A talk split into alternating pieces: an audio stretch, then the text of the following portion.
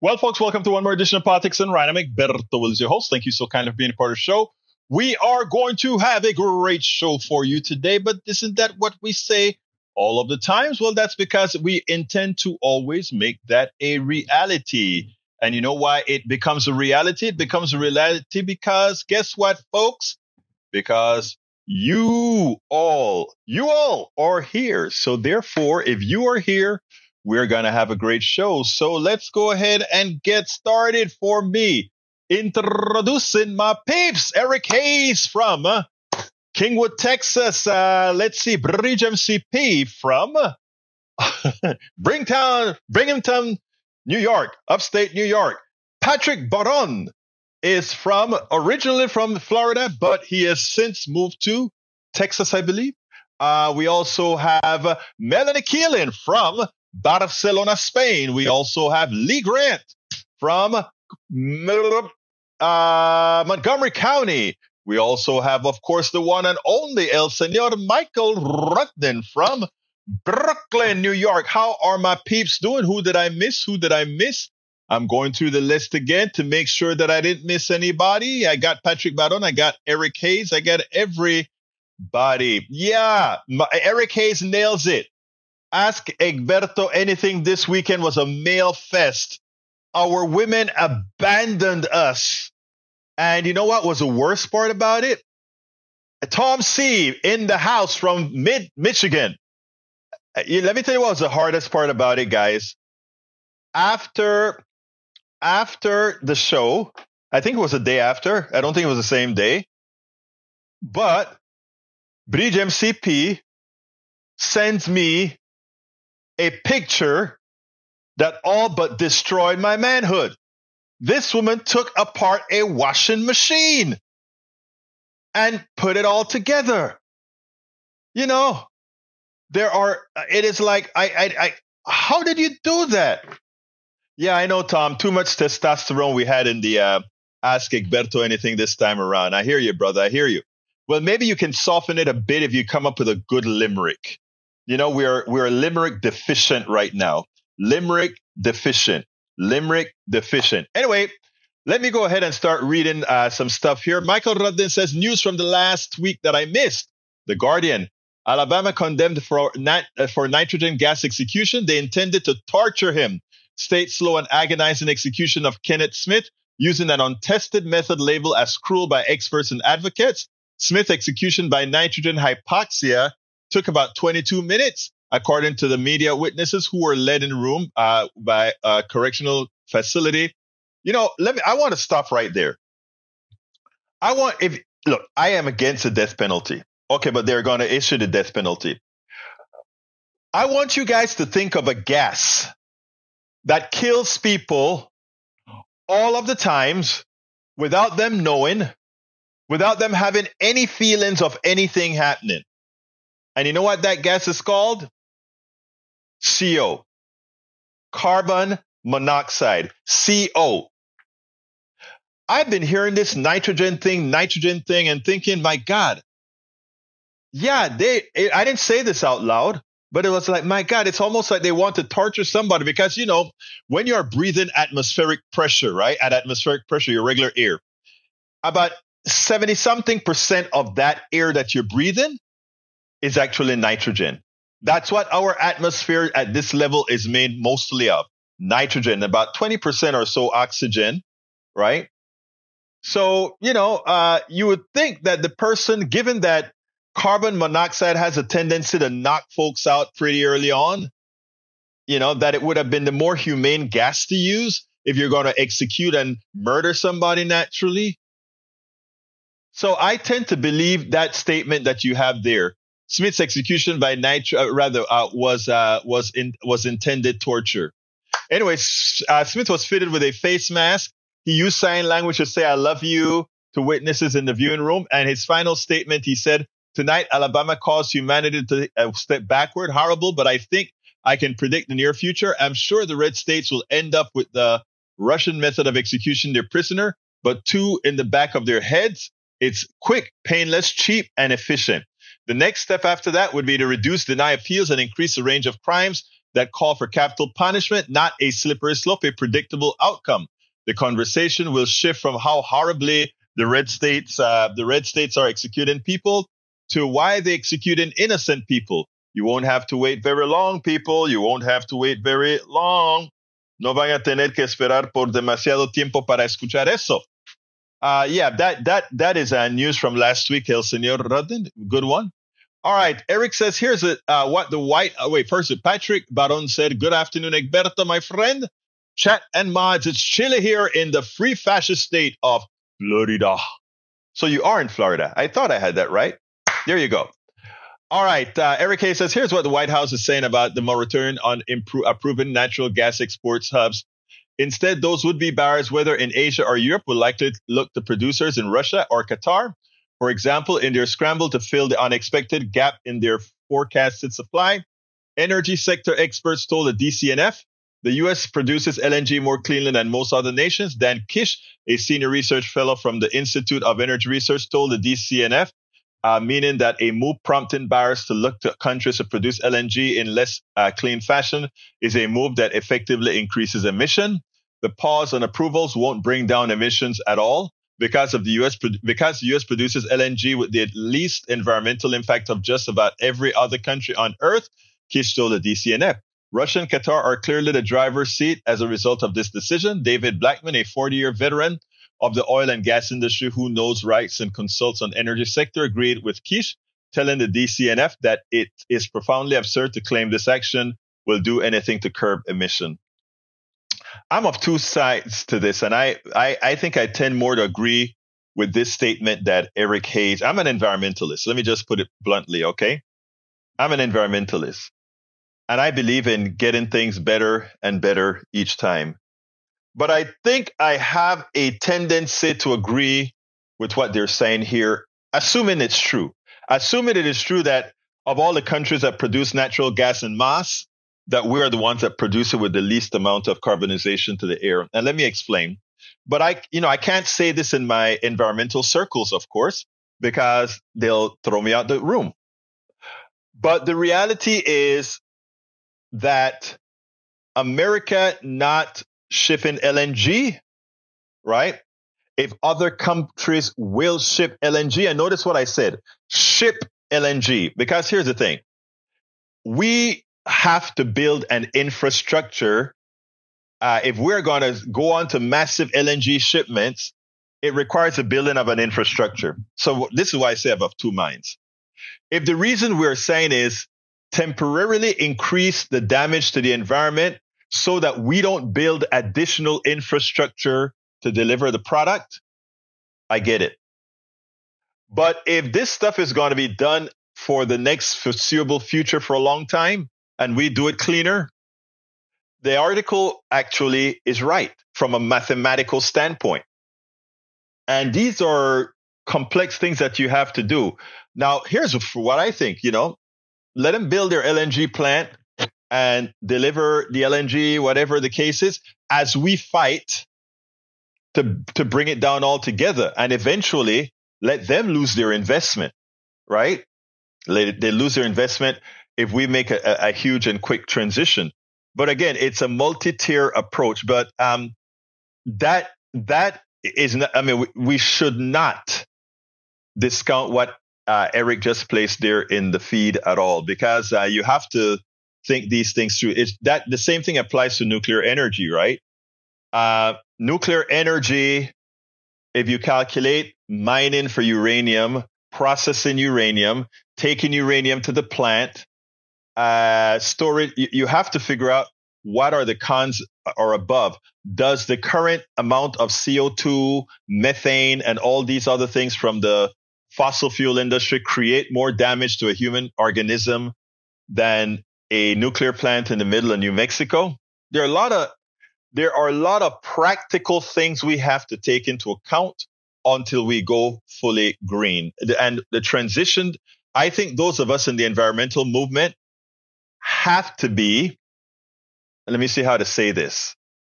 In the environmental movement, I believe we must be uh, able to tell all Americans, all people of the world, how we get from step one to step two. Remember, we used to burn wood for energy, and that would have gone on until you know. So that is my point. So uh, you know, it's pretty complex in in in how to approach it, etc., etc., etc.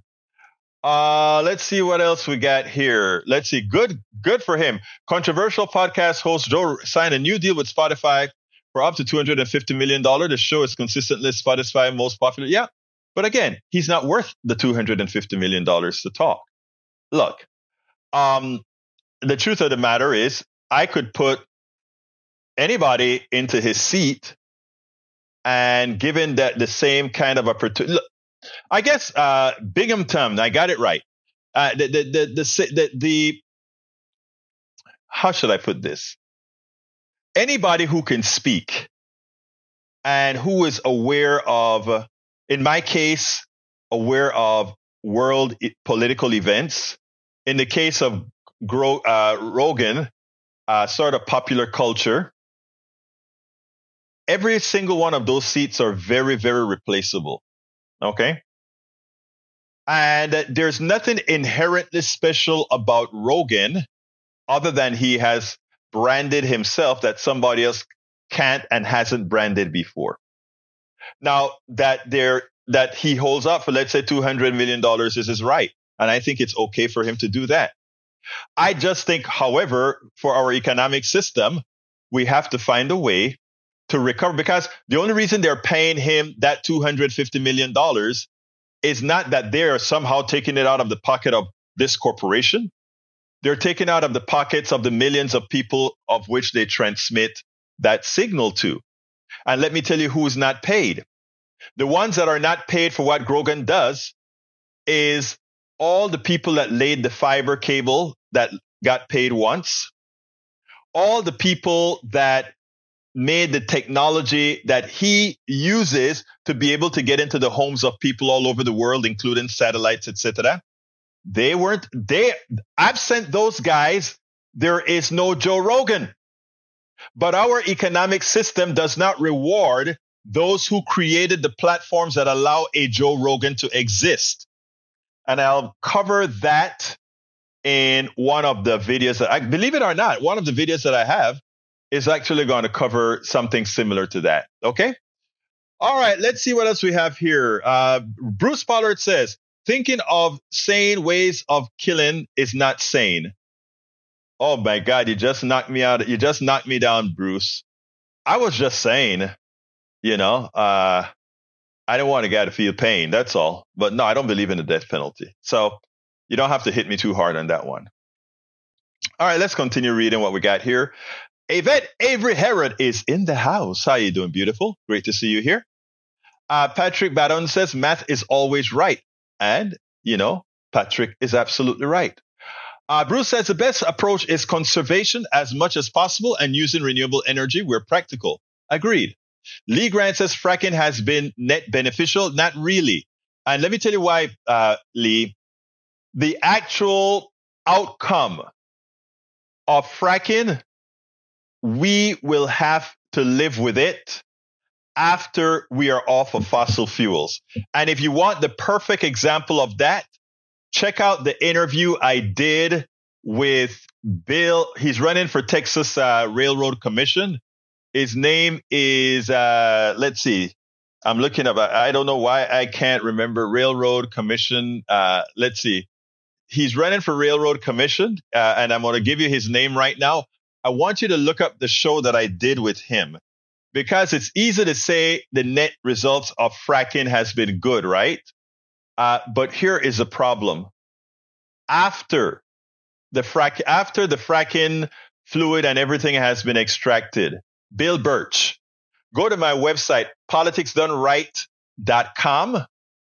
Go to my website, politicsdoneright.com and look for Bill Birch and listen to that interview because he's an oil man, but he also understands what's being done. They're fracking and then taking the fracking fluid and sticking it into the ground. And the idea being you, you, pre- because you need space, you need to put it into all the interstitials in the, in the rock. The idea is you have to put it under enough, uh, just enough pressure, or rather, less pressure than it would take to break the rock that you're putting it into, right? The problem is you don't know about the fraction of the fractures in the rock or any other defect the rock may have. And as it turns out, that's exactly what happened in West Texas near Fort Stockton. And now you have a lot of brackish, poisonous, radioactive water coming out of the ground in the middle of nowhere. And the fracking is long gone. But all of those results from the fracking, all of us are going to pay for it now. The socializing the expense while they they they capitalize the profits that they made off of those wells. In fact, Bill Birch was telling me the story as he's driving down. I don't remember what highway, and he sees this uh, gauge with an old oil tank that was sealed, oil I mean oil well that was sealed, and he looks at the gauge and he says, "I sure hope that gauge is wrong." Because the pressure that was in that particular dead well meant it was eventually going to blow. Listen to that interview. It's a good interview. So when you say that uh, fracking has been a net positive, it has been a net positive in this time period for quite a few corporations. Now all the junk that they left behind is going to be for us to clean up. I don't know how good that is. Okay. I don't know how good that is. All right, I'm scrolling down. I have a good interview that I did. Uh, let's see, Peggy Lopez. How you doing, Peggy? Great to see you. Mike Csack, how you doing? Great to see you. Uh, Mike Csack says, Michael Rudden, without animal livestock, you wouldn't have plant life. This is a synergy between livestock and plant life. That is not true at all, Mike Csack. That is a cal- look. That is an actual fallacy. I don't know who told you that, but if you take a look at how evolution occurred, we it, it sure as hell didn't start with animal life or anything like that. Uh, it started with yeah one cell organisms, uh, but all these kind of animals that we're talking about, that's not how it started, sir. All right, let's continue. Let's continue. Let's continue. Let's continue. Uh, we won't go fully green without a disaster. Uh, you know, that's sad though. Uh, Bruce said that we have to wait for a disaster. Peggy Lopez is also in the house. Uh, did I miss anybody new that came in? Anyhow, uh, let's see, let's see. Um, bada bing, bada bing, bada bing. Uh, okay, I tell you what, let's go to our interview. Uh, let's go to an interview and Mike Csack, stop it. You know, let me tell you, um, I'm going to go to the interview, but I want to just say one thing to Mike Csack. Um, I tell you, I went to elementary and all but my last two years of high school in Panama with Panamanian teachers. And they were likely the best teachers on the planet. We had to learn history from around the world. We had to learn the, the chemistry, physics, uh, biology, cell animals, on uncelled, I mean, uh, uh, not uncelled, uh, uh, uh, we had to learn everything packed in those first 10 years of school. We learned so much that when we f- went to the school in Coco Solo, which was the American school that they didn't want Panamanians to go into because we spoke funny. Code word, we were melanated. This is uh, the Americans in the American government in the Canal Zone in Panama. We wanted to get those schools integrated. And when we went to those schools, I just want to let you know.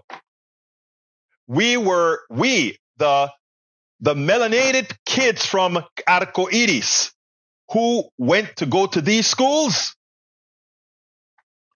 We were like going to a party for two years because everything that they were doing, we had already learned. Not only already learned, but we were good at it. We were so good at it that the first, I think either 12 or 14 positions of my senior year went to the class that came from Panama, the ones that came from Arcoiris. And that was just because of the level of teaching. In other words, we weren't teaching just for America. We were teaching, we in school in Panama, we learned the world and not only the world, but all the sciences. So uh, I think before you make statements like that, figure out who you're talking to and how it came about. Anyway, let's go ahead and go to um, uh, this interview that I did with my brother, Mustafaa Carroll. Mustafaa Carroll, former head of CAIR, but I know he got reabsorbed into it again. So, first of all, tell us a little bit about you, Mustafaa. Okay, uh, a little bit about me. Born and raised in Gary, Indiana. Come from a family of four boys. My father was a steel worker. My mother was a nurse. Left Gary after high school. Attended Indiana University where I did my undergraduate work in biology and psychology. Met my wife there. Got married in Indiana uh, over 40 years ago. Had two kids in Indiana. Then we moved to Texas, uh, where I was working in healthcare. I was at uh, Gulf Coast Regional Blood Center. Mm-hmm. I was a, a director of apheresis on mobile. Got recruited to work in Dallas. Worked in Dallas for like 17 years, and then got recruited to come back to Houston. And that's when you probably saw me. That's when I met you. And, yep. And ironically, we always talk about six degrees of separation. It turns out that the woman that you're married to is from the same country of my origin, yep. Panama. It's it's amazing. Sabroso. Sabroso. there you go. But I any, love it too. I, I, know, I know, and you love all the good food. Lucky you. And best food. Yes, but here, look, you uh, you are the former head of CAIR in Houston. Yeah, what is CAIR? Former, well, CAIR is the um, the largest Muslim civil rights organization in the country. Uh, we protect civil rights for Muslims. Uh, we're advocates. Uh, we not only engage with Muslims, but we actually, uh, this event here uh, reminds me that we did a lot of immigration work, a lot of social justice, a lot of criminal justice reform. Uh, we've been involved in almost every aspect of social justice you can think about.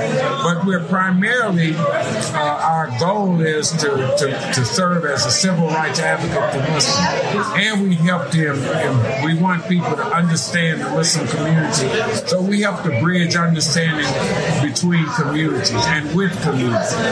Now, um, you're, you're, you moved to Dallas uh, a few years ago. Right. And, and uh, you claimed that you were going to be a retired person. Yep. Turns out it's not quite that way. What has happened? I moved to Dallas, and people said, Well, are you going to work with CAIR? And I said, No, I'm retired. The very next day, they asked me to be a consultant, which was lightweight. It wasn't too big. Uh, and so I did that for maybe a year. And this recently, in November, November 1st, I got commandeered to help them. The former executive director there left, and they asked me to, uh, to help them reboot CAIR DFW. So I'm back with CAIR. It's like being in the mafia. well, I tell you, you know, they, they keep dragging me in. Yeah, Al Pacino, right? Yeah, yep. but but anyway, um, the, the reason I wanted to talk to you is what's occurring right now in the Middle East, specifically Israel and Gaza. And before we get into it, I want to make a subject to the people that are listening. Being anti what's going on has nothing to do with anti-Semitism, and you should not allow anybody to shut you up when you're attempting to just talk humanity. Yes. Let's remember that. Anyway, I want to hear your uh, what your thoughts are on what's occurring in Israel right now. Absolutely. Well, most of the people here, the way it's been framed forever, and it didn't just start October 7th, but the frame is that uh, Israel has the right to defend itself. That's not arguable. Anybody can say that. But unless you understand the history of what's happened in Palestine for the last 75 years, uh, it's been to, to oust the Palestinians from their homes. Uh, you have a lot of human rights uh, abuses that have been going on way before October 7th. And then October 7th, and Hamas attacked Israel, and Israel's response has been well over the top. I mean, it's not even a, an appropriate response, uh, and and people don't know that it is an occupier, one of the worst uh, occupations that we've seen in modern history. That there are over 300 and something checkpoints, that you have children being uh, put in prisons, and now we're seeing what appears to be the uh, genocide in our own time. Actually, by definition, I mean, I, I, it's not arguable. I mean, some people would like to make it an arguable position. It's not an arguable nice. position. Yeah, it is Um, by. Definition, that is what we're having. By definition, Gaza and the West Bank are apartheid territories. Absolutely. You know, you don't. I, I, and people tr- tell me, ask me, they say, well, you know, because there's similarities between the civil rights period, Right. um, the Jim Crow South, and that. But when I examine it, it's even worse than what happened in Jim. I mean, if you want to say that, because in Jim Crow South, we could drive where we wanted to drive. Right. We didn't have uh, places that I couldn't drive, not not by law. Uh, we didn't have a thousand mile, twenty six foot high wall that was like is the open is the largest open air prison. We didn't have uh, our children be well. Yeah, people were getting shot and killed, but now we see it wholesale. We didn't see them putting the level. It's the level of things that we're seeing now in Gaza is just Well, our laws had the semblance of equality. The laws did, if it weren't for the people, but the laws had a semblance. It wasn't real. No, not great, but it ain't a a, semblance. it's a semblance of it. no, it's now, not there's not even a equality. semblance. There's Right. no equality. They, they can't vote. They're second class or third class citizens at best. Uh, and I don't know why people are confused when they understand what's going on. Well, I mean, I, I, and that's where CAIR and a lot of other organizations should come in, in my humble opinion, in that most people are good people. Most Americans are good people. The problem is most people are also ignorant. Absolutely. They don't understand the genesis of places. They don't understand the genesis of conflicts. Absolutely. What should we do? Because, like I said, one of the things that I, I, I tell people now more, and it's it's necessary, is do not allow any anybody, any identity to co-opt co-opt a word. Yes. What happened in uh, in Germany was a genocide. It was a Holocaust. It was horrendous. Absolutely. And there's no doubt that. Uh, but what the current Israeli government and for previous Israeli governments are doing in Gaza and the West Bank and in Israel proper, It's, it's outrageous. And what is worse about it, one of the things that really hits home for me and has for, for a long time is like we're we're giving 3.8 billion dollars a year to, to a country that doesn't need that support. We're giving them all the state of the art weapons. So most of the, the, common folks, when they hear that uh, of the way that it's been framed, they think that this is a war of equals. So Right. It's not even a war; it's a rout. Right. It's not a war. You got one guy group got homemade rockets and made of pipes, pipes and stuff like that, and the other group has everything that we have. two thousand pound I mean, bombs. two thousand pound bomb. More bombs being dropped in Gaza now than what was dropped any other place for over a period of years. We're dropping on a place the size of New Jersey. we have to start trying to uh, have folks recognize what humanity is all about again. Because I, I think what happened is when you dehumanize a group, uh, when you uh, oppress that group or apply violence to that group, and nobody sees it for what it really is. And I think that's that's one of the things that we have to And learn. one of the things about oppressed peoples is that other folks, I don't know why, but they, they tend to wonder, can't believe the response. I mean, I remember during the civil rights moment, there was just a period of, there was a time. They should have known that there was going to be a time that their people were going to resort to violence. I don't know why that's surprising. Well, well, that's the reason Martin Luther King was successful to some extent, right? Yeah. The fear that eventually the sleeping dog's going to wake up. Yep. And the sleeping dogs woke up. Because let's look at our founding fathers, right? Yeah. Aren't the, the the founding fathers were sleeping dogs that woke up and effected? Well, in in today's world, would the founding fathers be called terrorists? Yep, they would be called terrorists, and they were called some all kinds of things back then. But they would be, definitely be called terrorists. They would be called uh, insurrectionists because they went against The current government, right? And you remember they had famous sayings like "Give me liberty, give me Or give me death, yeah. And the Boston Tea Party Right. uh, was to, to protest no taxation without representation. All those things now, historically, people look at and say, "Oh my God, that was that was so heroic." But it wasn't heroic to the British. Right. It was an insurrection to Right. the British. It was going against the government. You know, those things that we we uh, we look at now in a different way. So let me ask you, um, what should we, Mustafaa, be doing? First of all, to educate the people in America to the truth, not the narrative, to the truth, and why this is also a danger for us. You know, we look at it as, well, we are bigger, we are more powerful, but this is actually a danger to every single American citizen, what we are allowing to occur in uh, Gaza and the West Bank. I was on a program back in the end of November called Beyond Gaza, meaning what are we going to do next? What's going to happen after this? And for our country, look, we, we are no longer, we have no, no longer, and I told them, they asked me, what about our moral compass? I said, we don't have Don't moral have one. We don't have a moral compass. We're losing our standing in the world. People are seeing this, and they're and this is emboldening other groups to do what we're doing. We're leaders in the world. So when when they see that the, the a large, the, the most, one of the most, if the most powerful country in the world has no moral compass, then what does that say to the rest of the world?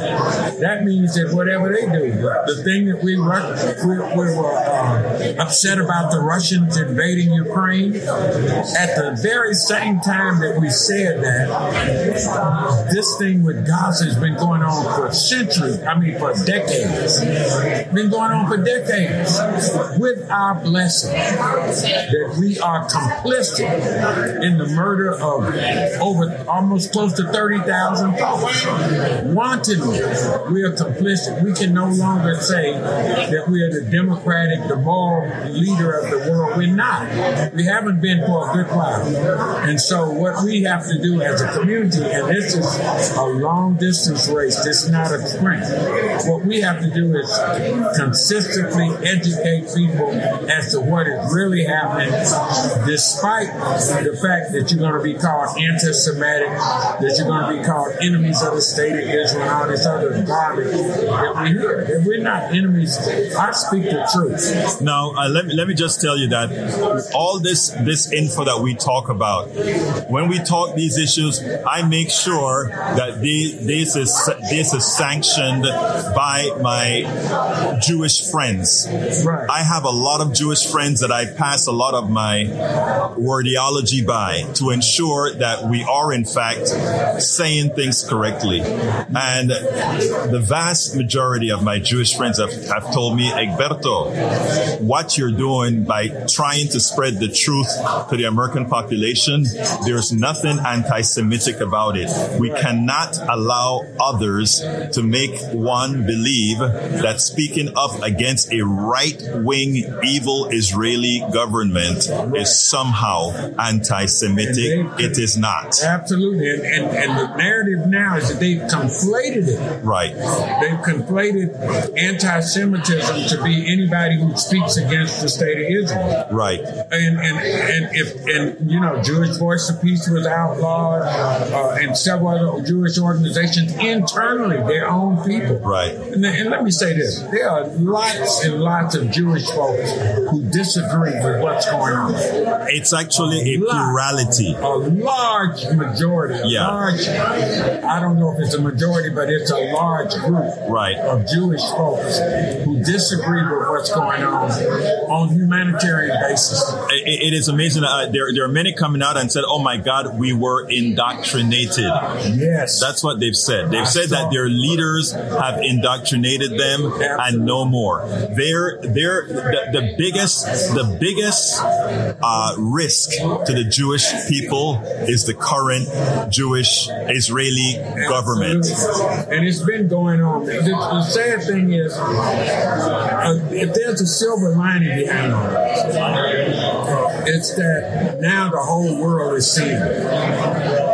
The, the downside to the silver lining is look at the price that's being paid. 28,000 and counting. And counting. Now, look at what's happening at home. We have around 3,600 cases, civil rights cases in the last three months.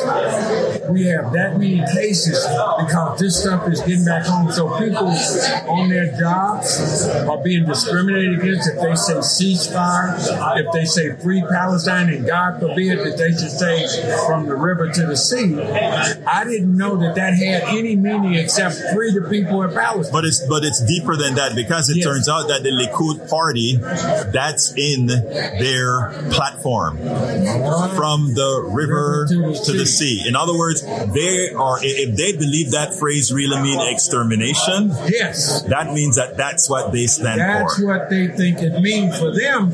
When you say Palestine will be free from the river to the sea, in, in their opinion, that means you you want to see the state of Israel. Well, I think people should be educated to understand that from the river to the sea, actually, for most Palestinians, actually mean we don't want to be removed from our lands, no matter where it is, and we don't want others, meaning the Israelis who are who've been in that land, or I should say the, the Hebrews who've been in that land. That's that's fine as well. But now the, the injustice of all of this, they can't return, the right. Palestinians can't return. And this is not just Muslims.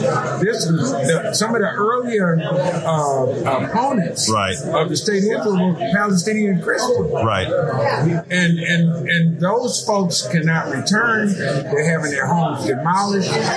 Those that aren't demolished, they're confiscating lands, giving it to settlers, people who've never been there before, people coming from New York and Jersey and other places in the world, that they're just, and, and you got to look at this and understand that there's, there's no intention, in my humble opinion, that the state of Israel wants to see any peace at all. My, my what I see happening is this is the biggest land grab of, of my, in modern history. You know, and, and as I was telling people before, there's absolutely nothing that they're doing in the state of Israel that we didn't do here first. Exactly. If you look at our, our pedigree, what happened in this country, we killed all the, we tried to annihilate all the indigenous people.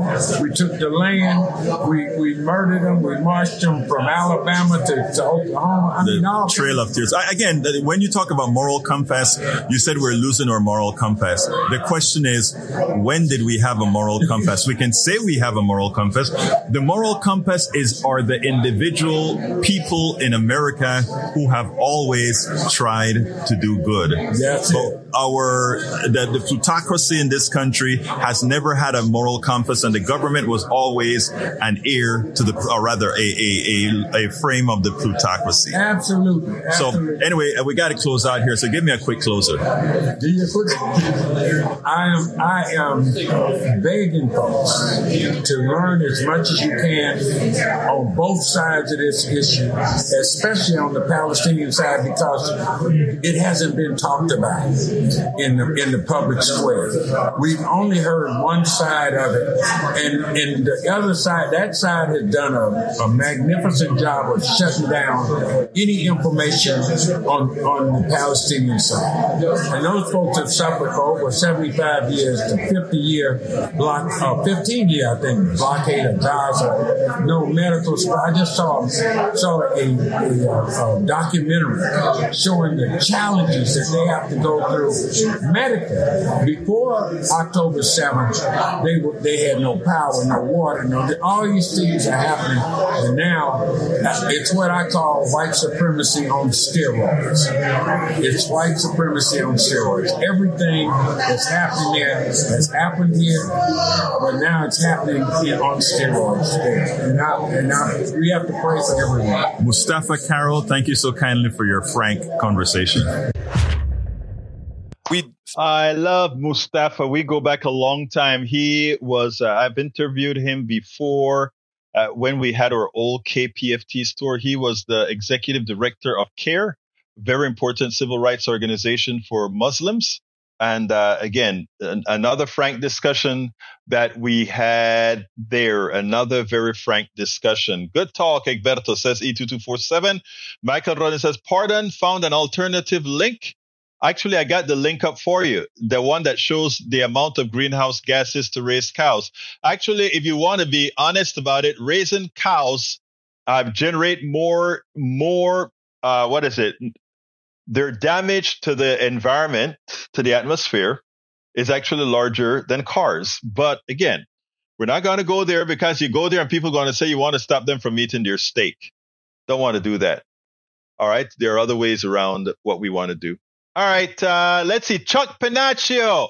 Great interview with Mustafaa Carroll, brother Ida. Hey, Chuck, how you been, man? Haven't seen you in a long time, my brother.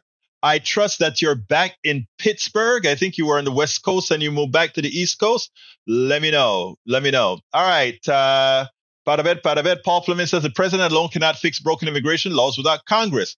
Blaming President Biden or Secretary of Mayorkas or anyone else for this simple strategy, uh, it's wrong. That is true. Egberto, that's not the same image on the screen. This one might be uh, harsh though. Check out before putting up. Are you trying to get me in trouble, dude? Oh yeah, no, I'm not putting that one up. Hey, you crazy? You want what do what what do you want Facebook and YouTube to do to me, dude? Come on, man. Hey, Washington D.C. Great, great. Um, we got to talk uh, Medicare, uh, healthcare for all. Uh, Chuck, let's see what else I got here. If I'm missing anything from anybody. Okay, Bruce says that uh, my what's her name? Uh, is on my site. Uh, I, I, I think he, probably mean he put a blog up there or something, maybe. Uh, breaking news: Taylor Swift makes Egberto's website. You know, I like Taylor Swift now. You know, I like Taylor Swift. Some people think her music is too cheesy. I, I, I there's just something. I mean, I don't, I don't go and follow her songs, but every now and then she comes up in my feed, and I actually like her songs. I like her tonality. I like her now she comes across like a little innocent 30 something year old. I like it, you know. Uh, let's see what else we got here. Uh, para ver, para ver, para ver, para ver, para ver, para ver, para ver. All right. Uh, I tell you what, I'm going to play another video for you. I want you to, uh, yeah, she's a self-made billionaire, but again, she follows the same, she follows the same thing that I had to say for Rogan, right? Um, I am I am happy that that these are popular people and they're good. I mean, and by the way, they would hate me for saying this. God, they love what they the way they, they make money and and they're doing nothing wrong. They're following the the rules of our economic system. But the rules of our economic system allow a few to accumulate with those who actually allow for said accumulation, no compensation. So actually, I was going to play. Let me play the billionaire, uh, I'm going to play both of them right after the other because I only have the time to play them one after the other. So I'm not going to stop in between. Let's go ahead and get started. First, we're going to talk about the uh, billionaires, and then we'll talk about. Uh, well, let's go. Just go ahead and do it. Let me just shut up. Let me go ahead and do it. Let's go to Brad. Come on in, Brad. How you doing? Hey, Berto. Hey, uh, you're uh, Tuesday. I'll talk about the bail, but first, you're saying that the CEOs of corporations really shouldn't make all that much money, or what, was, what were you See, It's it's a theft, and if you want to go into details, I can detail that for you. Oh, well, let me ask you this: um, you had a guy who started his computer company, did very well. He got kicked out pretty much. Mm-hmm. Company got ran almost into the ground, and then Steve Jobs comes back and makes the company better than ever. You're telling me that he shouldn't have been making as much money as he did? He Absolutely not. Absolutely not. Steve Jobs didn't do it. Let me look. Let me tell you something, okay? And this is a fallacy that well, he didn't do it when he was there. It was good. When he was Sir, gone, it was bad. Brad, Was Brad, Brad, Brad. You mis you misunderstand what I'm saying, okay? You misunderstand what I'm saying. I am saying absolutely nobody. And and let me just say one thing real quickly, Brad. You see the passion that you just showed for that rich guy uh, that you are ready to go down my throat for saying something that says this guy doesn't deserve the billions that he have. That kind of a mentality is what destroys economies. It's what's destroying our economy. And let me explain why. Uh, not because the person that came after Steve Jobs was kicked out of the corporation, the corporation went under, means that that correlation is why Jobs deserved the monies that he got. He didn't make that money. He may have made two or three good decisions, and I won't doubt that at all. But many people made good decisions. The people who worked for him made good decisions. The people who invented the stuff that he puts together made good decisions. It's not Steve Jobs' success. It's the composite success of the company, sir. Hey, hey, Berto, I'm about to destroy you. So you're saying when Tom Brady was with Yes. the Patriots, Yes. they won Super Bowl. He left Yes. the Patriots. Not only did the Patriots not win any Super Bowls, when he went to Tampa Bay, they won a Super Bowl. So you're am, telling me uh, Tom Brady no, no, I am agreeing with you. I am agreeing with you. Wait a minute.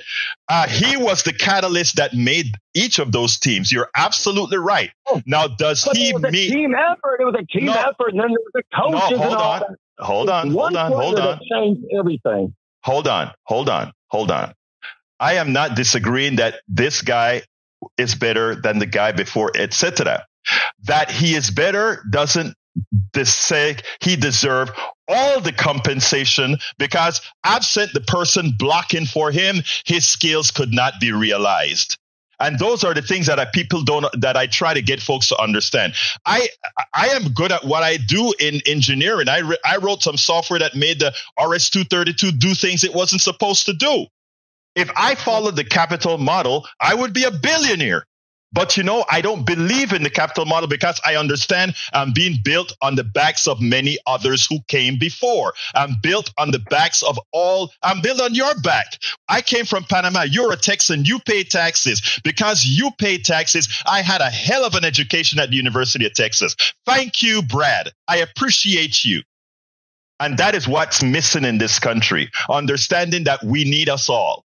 And none of us are that good that we deserve the billion dollars that these guys are attaining and extracting out of the economy. That's where I'm coming from, sir.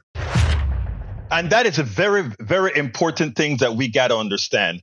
You know, these guys that are the front persons that do all the collecting of the money, that's the face. That's the face of success of hundreds of thousands of people doing their part. And when I talk about there being a defect in the economy, that's what I'm talking about. That we have a system that compensates the front person, that compensates a person with the, that has the face to the public. That person gets compensated. But all of those who are the act that allowed the existence of those people, they don't. And that's what we have to understand. And in fact, I went ahead and, you know, he gave a lot of kudos to Steve Jobs, right? So I, I, you know, I had forgot to say this. So I went to, and when I wrote the blog for this video, I said, I addressed the caller's reference to Steve Jobs' success leadership, successful leadership at Apple. The caller, Brad, asserted that Jobs' return to Apple and the subsequent revival of, and success of the company justified his enormous earnings. I emphatically disagree and argued that the success attributed to figures like Jobs is not solely their own, but the result of collective effort. Job's failure to make next a successful venture was not mentioned in the exchange. We, I forgot, but we had to, we must realize if he, if he is an absolute great person who require, who did well all the time, then next would have been a big success. Next is where he went after he left Apple. Next would have been a great success. Next was a big failure and other ventures were failures. So he had the wherewithal, he had the, the structure or the, the, the friends or the connections that allowed him to fail and fail and fail till he succeeded. How many Americans have the opportunity to fail into success? Not many. So what I'm trying to say is it's not a, it, we don't envy what these people do. Uh, I, I mean, Taylor Swift is beautiful. She's great at what she does. But I can find you in my wife's church where she's a deacon. I can find you 50 women in the choir who sing just as well as as uh, as Taylor Swift. And of that 50, I can show you 10 of them that are just as what we define as beautiful as she is. Okay? But things lined up perfectly that she was able to monopolize on all the structures of society that actually allowed her to use her what she got to get ahead. But anyway, let me play this other one real quick and then we'll get started. But I, hope you understand where I'm coming from, guys. It's a concept that we were learned that we learned to ignore. It's a concept that we were indoctrinated not to know. Check this out. Cesar, uh, line number two. Yes, sir. Um, first off, Texas has a contract with a corporation run our jails, and part of that contract is a minimum number of inmates, or else the state is fine. And you know, we need to get away from that because I bet there will be a lot less criminal if you know there's no incentive to incarcerate them. And that's one of the uh, problems with the criminal justice system is incarceration has been corporatized. Cesar, let me tell you something, my brother. Uh, first of all, you nailed it on, on the jails, right? I don't know if it's a penalty they pay, just that they have a minimum, uh, a minimum amount that they contract for because the way the corporations see it is for us to be profitable, we have to have X amount of beds being paid for. It's like having a hotel. Every hotel has a number that says we can be profitable at 70% fill rate or something like that. So the jail system is just kept like a hotel, right? And that hotel has to be filled. Whenever you privatize the commons, whenever the, you privatize, look, the corporations are not doing anything wrong, Cesar. Nothing wrong. Their goal is to maximize profits for their shareholders and to maximize executive bonuses, etc. That's the job of a private corporation. No, but wait, let, let me finish. That's a job. You're correct, sir. Yes, sir. That's the job of a private corporation. It is the reason why a private corporation should never, ever, ever be in certain parts of our social being. They should not be in jails. They should not be in healthcare. Things where we should only be dependent on what needs occur and not generating a need. For a corporation yeah. who is in the jail system to be profitable, they have to generate a need. And when that need goes down, meaning if the crime rate goes down, they are out of business. So what do they do? They need criminals. In the healthcare system, it depends on sick people. Do we want to be able for people to be less sick no, we need sick people to make a profit. Therefore, the private sector model doesn't work in healthcare. It doesn't work in jails, but they won't tell you that. And they don't want you to think about these things logically. Why?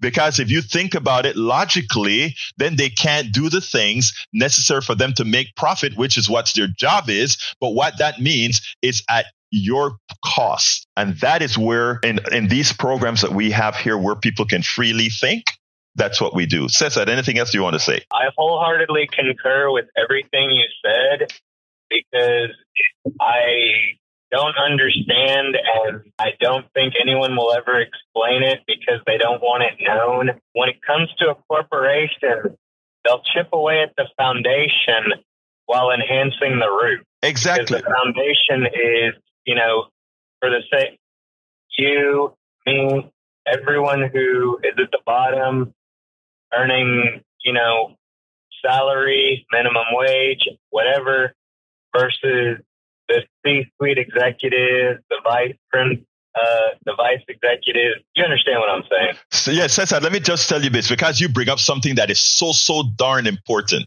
that I need to address. You said, why are they going against what the means, what actually is the one doing the work? That is because Remember, I mentioned the Powell memo. Look it up when you get a chance. You can go to my website, egbertowillies.com, if you want to learn about the Powell memo, etc. But here's the interesting thing, right? We were indoctrinated into thinking some very silly things, like uh, the reason we need profit is because people are inherently greedy. So therefore, if we take away certain levels of profits from corporations, that somehow uh, we won't get innovation.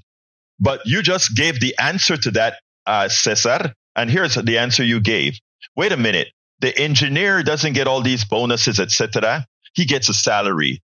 The secretary doesn't get all these bonuses, etc. I'm talking in the aggregate here. They get a salary. So the people who actually innovate they aren't the ones benefiting from those big profits. They aren't the ones that get the bonuses and the dividends. That tells you that innovation doesn't require the excessive profits that is received by the executives who do very little or the shareholders who are passive users of said income. You nailed it. And that is what we have to deprogram from people's minds that these guys are job creators no. Cesar, do you have a job? You are the job creator. Yes, sir. You see what I'm saying? Yes, sir. All right. You have a great day, my brother. All right. Let's go to Johnny. Come on. All right, and, and that is what's important for us to really think. By the way, Bridge, I don't have anything against Taylor Swift. Taylor Swift is playing the game exactly as it was designed. What I said is that our economic system has a flaw. I mean, Taylor Swift is a wonderful person. I want her to go out there and reach the masses and get them to vote and, and, and make them happy. I want all of that. All I'm saying, all I'm saying is our economic system allows her uh, that platform to do that and make that kind of money on that platform. You know, so hey, fine. Uh, uh you know, I, my thing is none of these people are doing anything wrong. Bill Gates not doing anything wrong. Uh, uh, uh, Elon Musk, none of these guys are doing anything wrong. They are playing the game as it was designed from the founding of this country. And all I'm saying is that the game was rigged in such a manner that most of us can't get what can't get paid for what we contributed or are worth. Again, like I, I brought out, all when you go to a Taylor Swift concert or a Beyonce concert or any concert from these guys, the elaborateness and all these pyrotechnics and all the engineering that goes into this. Oh, no, no, no, no. I, I, again, Bridge, I get it. I really, I, I swear to you, she's a great person. I do not, dis, I am not saying that at all. But, you know, and I, I, I want to say it this way, but I, I, it, I don't mean it this way for Taylor but I mean it for the average billionaire, not Taylor or other good billionaires, right? But if I pick your pocket and give you back some, wow, it looks good, right? That is like the the, the guy who gave uh, 400 fully paid scholarships, fully paid scholarship to some doctors in in I don't remember what university, right? Oh, he paid their entire doctor bill, their their entire uh, medical school. But how did he make his money? He make his money through gentrification, throwing other people out of their homes, etc., etc. Now, that's where he racked his money up. That is, yeah, and that is a little bit that he gives back. But we'll talk about that another day because it is 402 and I got to get out of here. But again, I love Taylor Swift. I think she's a great young lady and she is playing the game as she should, given the game that she has to play. Now, I would like to change the game. I would love to change the game so that all of us who produce, all of us who do something in society, you know, uh, do something from society can actually do it. Her money was stolen from her. That occurred too. Her, uh, a lot of the money that she acquired was taken from her in a stolen manner. I agree. All right, guys, I got to get out of here. I want to thank all of you. Thank you for reminding me, Mike Cisak. I got to get out of here. My name is Egberto. Can't even ask, do my ass today. My name is Egberto Willies. This is Politics Done Right. And you guys know how I end this baby. I am what? Out!